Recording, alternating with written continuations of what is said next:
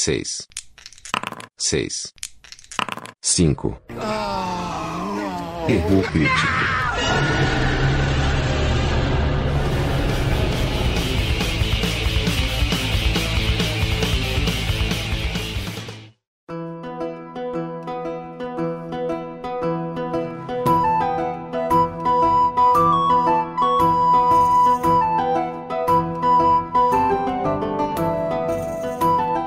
Pessoal? Take Two no ar de novo. Beleza, João? Beleza, Dilson? Então vamos continuar aquela história lá que a gente disse pra galera que a gente ia contar um pouquinho de como foi a nossa campanha de RPG de D&D de alguns anos atrás, Exato, que deu origem ao mundo que a gente tá usando hoje nos jogos de D&D atuais. exato. A gente, em 2018, começou aí um novo formato, né? De mesa, revezamento de mestre e tal. Tudo pra tentar facilitar a criação né, dos jogos e manter o nosso divertimento. E pra isso, uma das coisas que a gente usou foi usar um mundo que a gente já conhecia. A gente resolveu usar o mundo da nossa última campanha.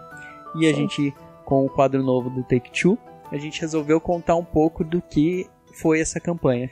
É isso aí. No episódio anterior, a gente deu todo um prelúdio prévio à primeira campanha, né? Exato. Como que o mundo tava, o que que aconteceu, aonde os personagens estavam inseridos e como seria a campanha, como que começaria a campanha. E a gente ali no final estabeleceu, dá uma olhada no Take Two anterior, vocês vão ver tudo que aconteceu politicamente no mundo, como que o mundo de Nita ou de Nova Titânia, como ele estava configurado naquele momento. E a primeiro jogo começou com a história onde o grupo iria participar. O grupo de personagens iria participar de um torneio e se eles vencessem o torneio, eles seriam lavrados os campeões da cidade que iria acompanhar o rei Teobaldo II, que estava numa visita diplomática até a capital Nissa.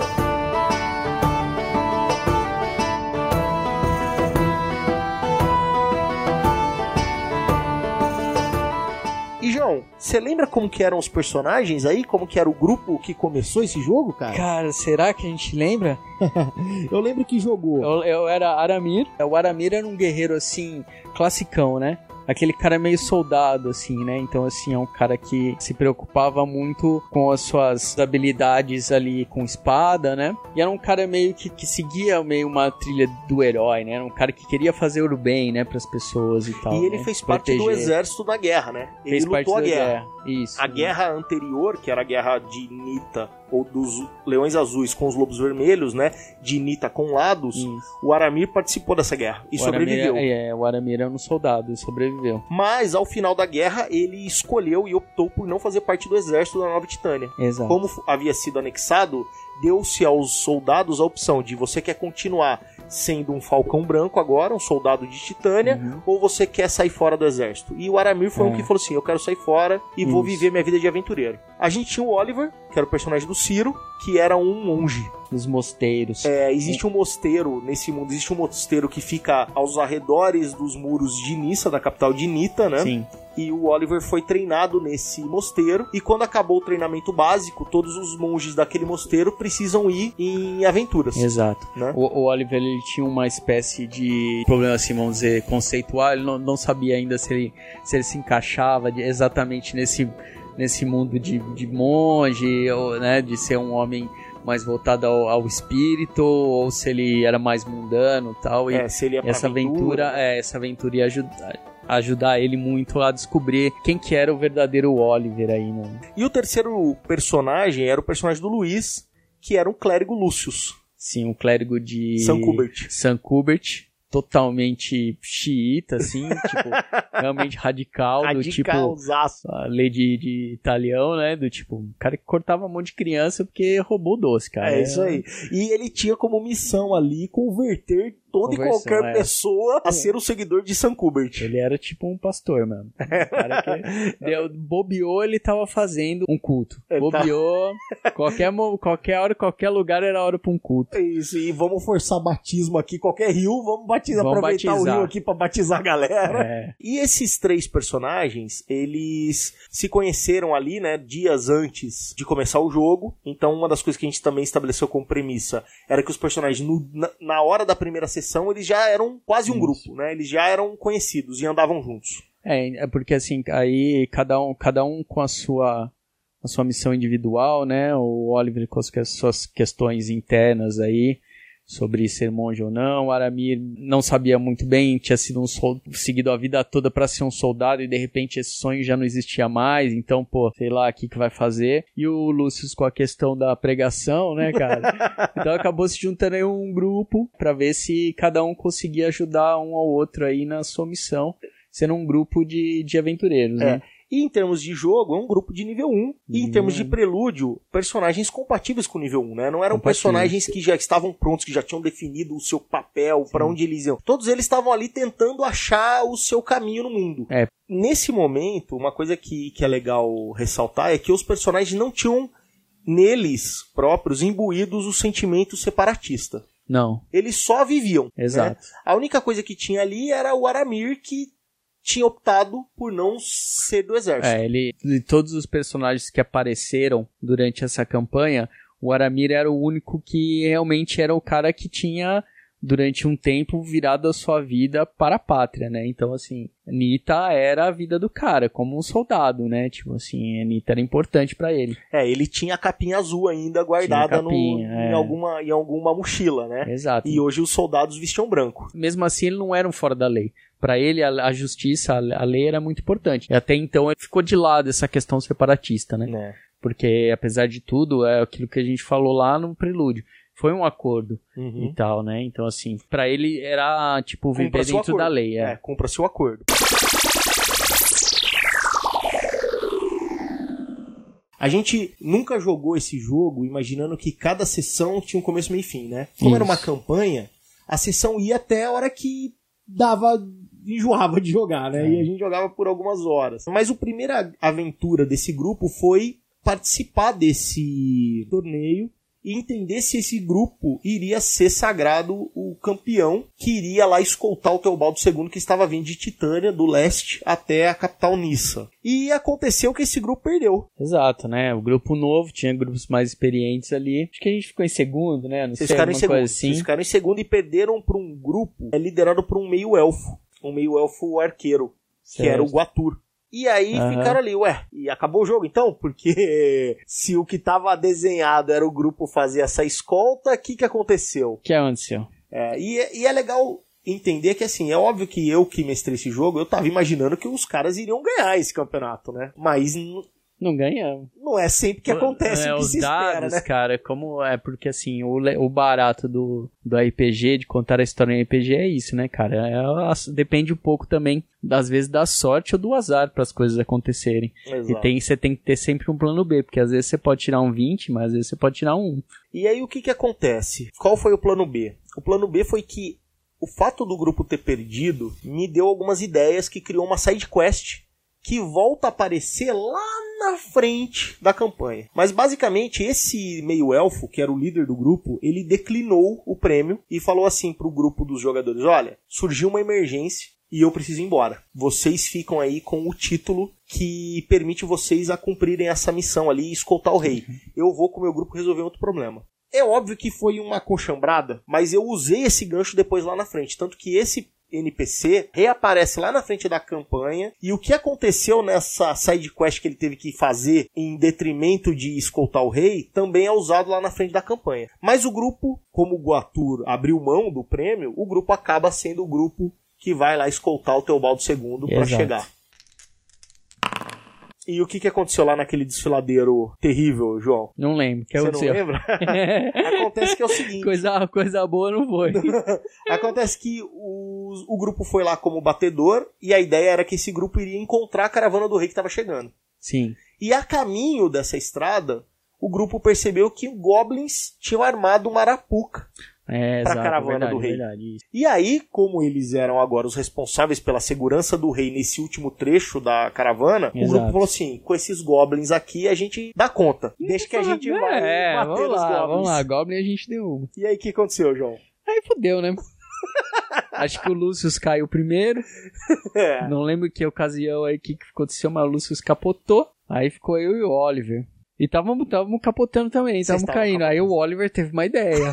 teve uma, Uma ideia genial. Ele, ele acho que ele resolveu fazer um pacto, não foi isso? Ele faz, ele ele pede, né? é, na verdade assim, como a coisa tava numa virou uma, uma sanguinolência pura ali o desfiladeiro, né? A Uhum. batalha com os goblins foi bastante sanguinária. o Lucius caiu, o Aramir e o Oliver estavam para cair, o Oliver teve uma ideia, falou assim, olha pessoal, como o Oliver não tinha muito essa questão ele não tinha uma religião, Não. ele meio que entendia que todos os deuses tinham seu A força papel. da natureza, é a força da E ele natureza. falou assim: olha, já que a morte e a matança é o que está acontecendo ao nosso redor, ele pediu ajuda pro deus da matança, que é o Eritinu. E Exato. ele rezou para Eritinu naquele momento e falou assim: Eritinu, nos ajude a enfrentar esse perigo e sairmos vivos, que a gente cumpre uma missão para você. E aí o Eritinu falou assim: ó, beleza, eu vou tirar vocês dessa. Só que vocês vão ter que dizimar todos os goblins. Exato.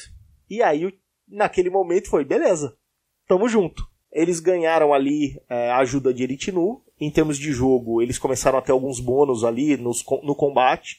Eles conseguiram virar o jogo, conseguiram derrotar os goblins. E aí eles tiveram que ir até o acampamento goblin para cumprir o trato. E quando eles chegaram lá nesse acampamento goblin, um acampamento goblin não é formado só por goblins saqueadores Não, com não. espadas que querem matar humanos. É tipo aldeia humana também, né? Tem mulheres e crianças. E diferente do Anakin Skywalker, o Aramir e o Oliver não, tá, não queriam virar vilões. Não, E aí eles falam assim, ó, Eritino, não dá pra cumprir. não vai dar. Ou seja, percebam que o começo dessa campanha foi bem ruim pros É, já jogadores. Eles perderam o torneio, eles quase morreram pro Goblin, fizeram um pacto com o Deus da Matança e resolveram não cumprir. Exato. Fala, não, crianças e mulheres e crianças não. Acontece que eles, como não cumpriram o acordo, eles, eles foram amaldiçoados por Eritinu. Exato. né? Eles cumpriram ali a, a missão com o rei, eles conseguiram escoltar o rei até a cidade, porém voltam pra Nissa carregando a maldição de Eritinu neles. É, ne- nesse caso, Oliver e Aramir, né? Já que Lúcius não participou. Se Lúcius tivesse acordado, isso não ia rolar, né? Lúcio ia dar uma marretada em cada um. Beleza, mas como a gente aproveitou que o Lúcio estava desmaiado no momento, E fizeram o pacto. vamos fazer um pactinho aí com o Deus do Deus do mal. Aí fizemos. E aí o que que acontece? Quando o Lúcio acorda, já em Nissa, toda a parte burocrática ali do rei, o evento aconteceu, o rei ali deu o discurso dele, falou que não ia mais ser tolerado nenhum tipo de levante separatista, etc, etc, etc, etc. O Lúcio fica puto, pega os carinhas e fala assim, ó, a gente vai lá falar com o Marcos, que é um sacerdote de São Kubert que fica aqui em Nissa, e vamos ver se tem conserto pra essa merda que vocês fizeram. Se não tiver conceito, eu vou ter que matar vocês. alguma coisa. É, então o Marcos fala assim pra eles: olha pessoal, é o seguinte, fala assim, ó, eu não sei dizer o que foi essa maldição, mas a gente pode arrumar um jeito de descobrir. Tem um artefato que tá perdido aqui por perto. Se vocês encontrarem esse artefato, eu consigo decifrar essa maldição. Porque rolou assim, a gente queria trocar uma ideia com o Erifinu. Mano, não é fácil assim falar com Deus, não é? Tem que ter o interesse do, do, do Deus aí do jogo falar com você também, né? E no momento não tinha, né? Porque ele já tinha fudido com a gente e tava puto com a gente, não, não ia ser fácil não. O que acontece? Quando o grupo vai até uma mina que estava próxima a Nissa para buscar esse artefato, o grupo toma um, de novo um pau fudido. O Oliver quase morre, mas é mantido vivo pelo Eritinu porque o Eritinu queria ver sofrer. Ele legal, queria que o, é. ele queria ver o Oliver pagar por não cumprir o trato. E ele recebe uma segunda maldição. Então assim, a gente tinha naquele cenário ali o Aramir e o Oliver com a maldição dos goblins e o Oliver com mais uma maldição. Mas o grupo consegue recuperar esse artefato, vai até o Marcos, o Marcos faz um, um ritual e descobre o que estava acontecendo. Então, basicamente é o seguinte: a maldição era o seguinte: em noites que antecedessem batalhas ou ações importantes que os personagens iriam passar no próximo dia, eles iam ter pesadelos e eles iam ter que passar num teste. Se eles passassem no teste, esse pesadelo não iria atrapalhá-los. Mas se eles não passassem no teste, esse pesadelo ia dar redutor para os caras no outro dia inteiro, para tudo, para combate, para perícia, etc. E além disso, a segunda maldição que o Oliver teve era que toda vez que ele entrasse em um combate, ele ia ter que matar ou morrer. Ele não podia parar um combate. Exato. Ele teria que ir até as últimas consequências. Bom, isso aí não é legal. Não né? é legal. Isso não é legal para um grupo de heróis, né? Então assim, todo o planejamento inicial ali da campanha teve que tomar um desvio inicial para agora resolver o Exato. problema dos personagens. Esse sempre foi uma característica do nosso grupo, né? A gente sempre arruma aventuras e mais aventuras para o mestre. Além da que ele já arrumou, a gente arruma várias, cara. É, o mestre não precisa se preocupar muito em Mestre, criar problema. o mes- Pra mestrar pra gente, você não precisa ter aventura, você precisa ter horário. Tem horário, sentou pra jogar, mano, pronto. A gente resolve- a gente Faz cria personagem, eu vou botar vocês num bar. num bar aqui, numa taverna, sei lá o que. Olha, tem um cara mal encarado olhando para vocês. Pronto, já tem N aventuras para você poder explorar, cara.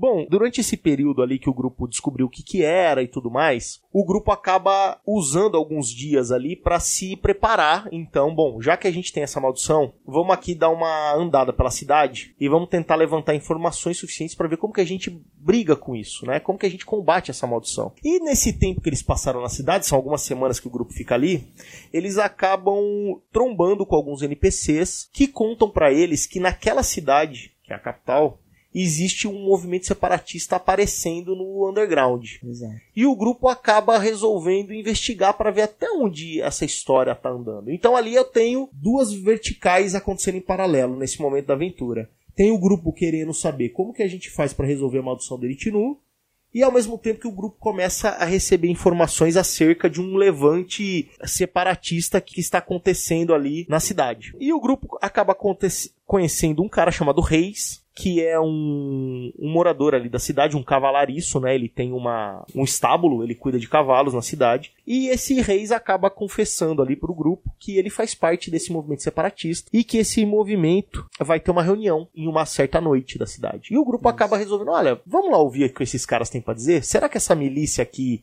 tem algum papel importante? Será que o que eles estão dizendo faz sentido, não faz sentido, tal? E aí o grupo acaba indo até essa primeira reunião e obviamente que dá errado, né?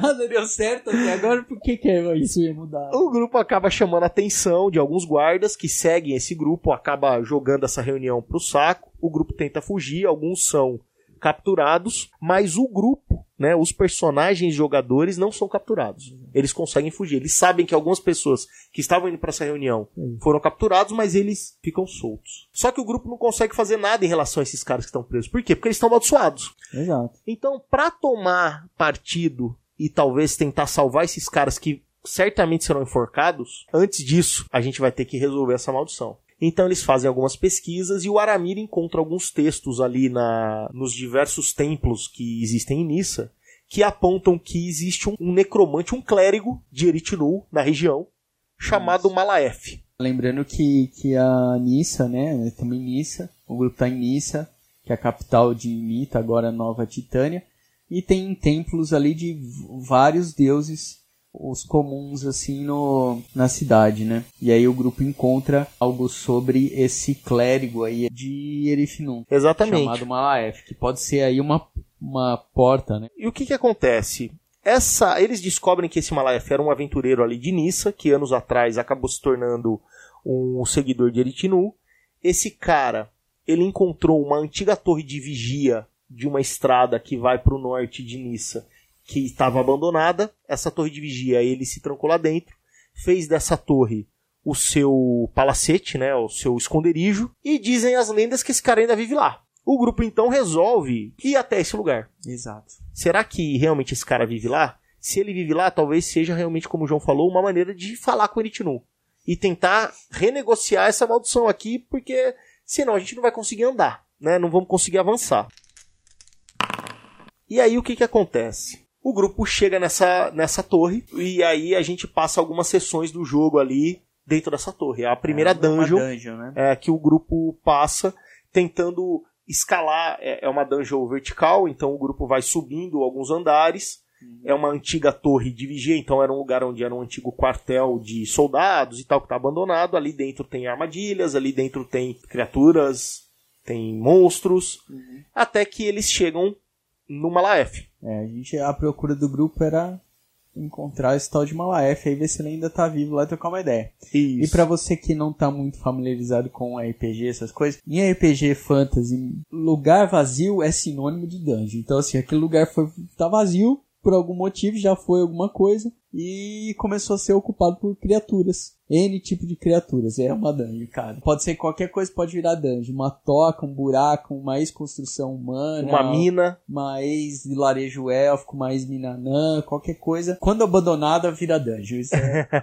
é verdade. é uma certeza. É, e essa foi a primeira dungeon da, da, da campanha, né, cara? Foi. Foi. a primeira dungeon que o grupo foi. Então o grupo foi É, até esse tirando, lugar. tirando ali a, a toca do- dos, dos goblins, Dos né? goblins, que era um lugar bem pequeno Era um até. lugar pequeno, Dungeon dungeon mesmo. mesmo é- foi Tipo, essa. de construção- dias lá dentro e, e se, se- ferrando grande mesmo. Construção, com armadilha, porta pra abrir, né, É, cara? acho que essa foi a, a primeira, assim, aqui. Foi o primeiro que, foi, que assim. foi a tal da Torre do Malaef. O grupo foi pra lá e na segunda sala o grupo encontrou uma armadilha.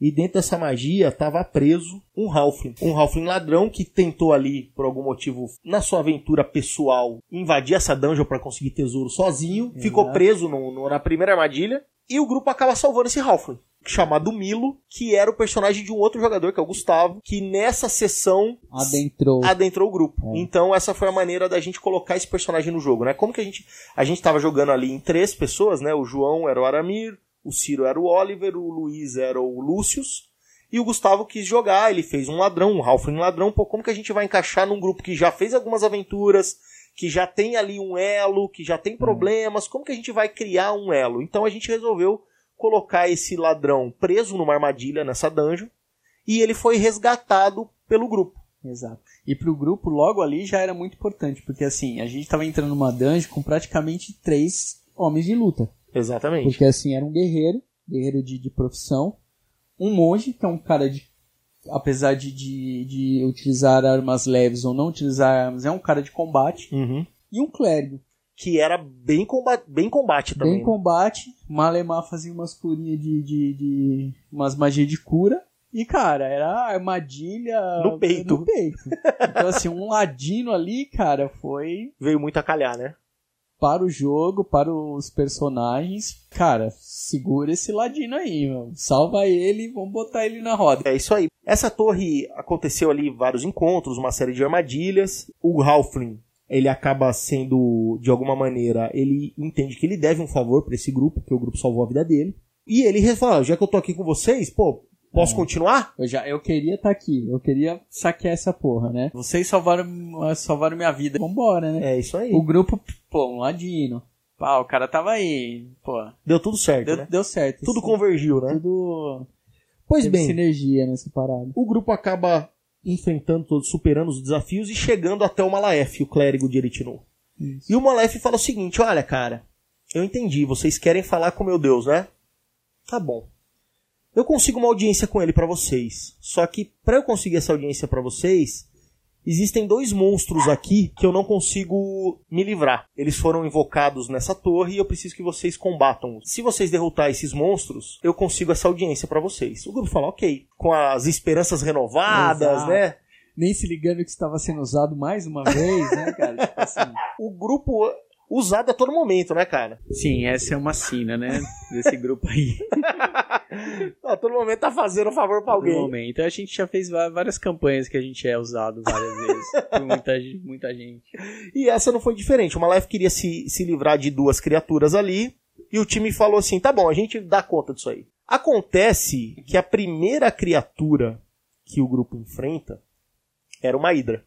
Era uma ida. E a gente já tinha subido a torre, né? Batido em várias criaturas, tomado as poções de cura que tinha. Toda aquela história. A gente chegou pra enfrentar a Hidra já meio capenga, né? meio capenga. Meio Meio capenga. capenga. Era uma Hidra de cinco cabeças. O grupo, tudo isso que a gente contou até aqui, já tinha dado ponto de experiência. O grupo já tinha passado de nível e tal. Então uma Hidra de cinco cabeças era um desafio possível, mas difícil. Sim, bem difícil. E aí o Aramir morreu. Morreu nesse combate aí. Era- ficou para trás. E o grupo teve que sair correndo da torre. Pois é.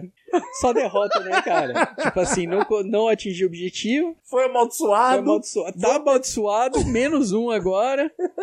né, cara? Então, assim, nada tava dando certo. Nada tava dando certo. Acontece que nesse ponto, o que, que, que, que teve que acontecer? O grupo teve que sair correndo da torre do Malaef. Teve que Do entender topo, pelo menos, né? Porque o topo é o que tava tendo a treta a treta com a Hydra. com a Hydra. Teve que sair daí, voltar pra Nissa correndo. Porque assim, mo- perdemos um amigo, continuamos amaldiçoado e o bicho tá lá. Ou seja, a única maneira da gente falar que o Seritino é através desse Life, pelo menos até agora, Aham. e a gente não conseguiu matar a criatura que ele disse que a gente tinha que matar. Então, Exato. enquanto a gente não resolver isso aí, vamos viver com a maldição. Vamos lá ser amaldiçoados. Só que dessa vez, só um cara tava amaldiçoado, que era o Oliver, porque É. o Aramir morreu. 50% do problema foi resolvido. E o grupo acaba voltando pra Nissa. Mas O assim, vamos das lembrar pernas. que foi uma, foi uma ação meio heróica, né? Porque o Aramir meio que tomou a frente do combate a hora que a galera tava caindo, É. aí pros caras fugir. Pra galera E, fugir, é, exatamente. e Foi um é- sacrifício foi meio que um sacrifício, um sacrifício ali do Aramir, que era o guerreiro, né? Era o que tava melhorzinho ali. Porque se a gente ficasse o grupo ali tentando dar porrada, ia, ia Morrer morrer, todo todo, mundo. Então, meio que o Aramir tomou a frente ali no combate contra, contra a Hydra pros caras zarparem da torre. E infelizmente o Aramir não conseguiu fugir, né?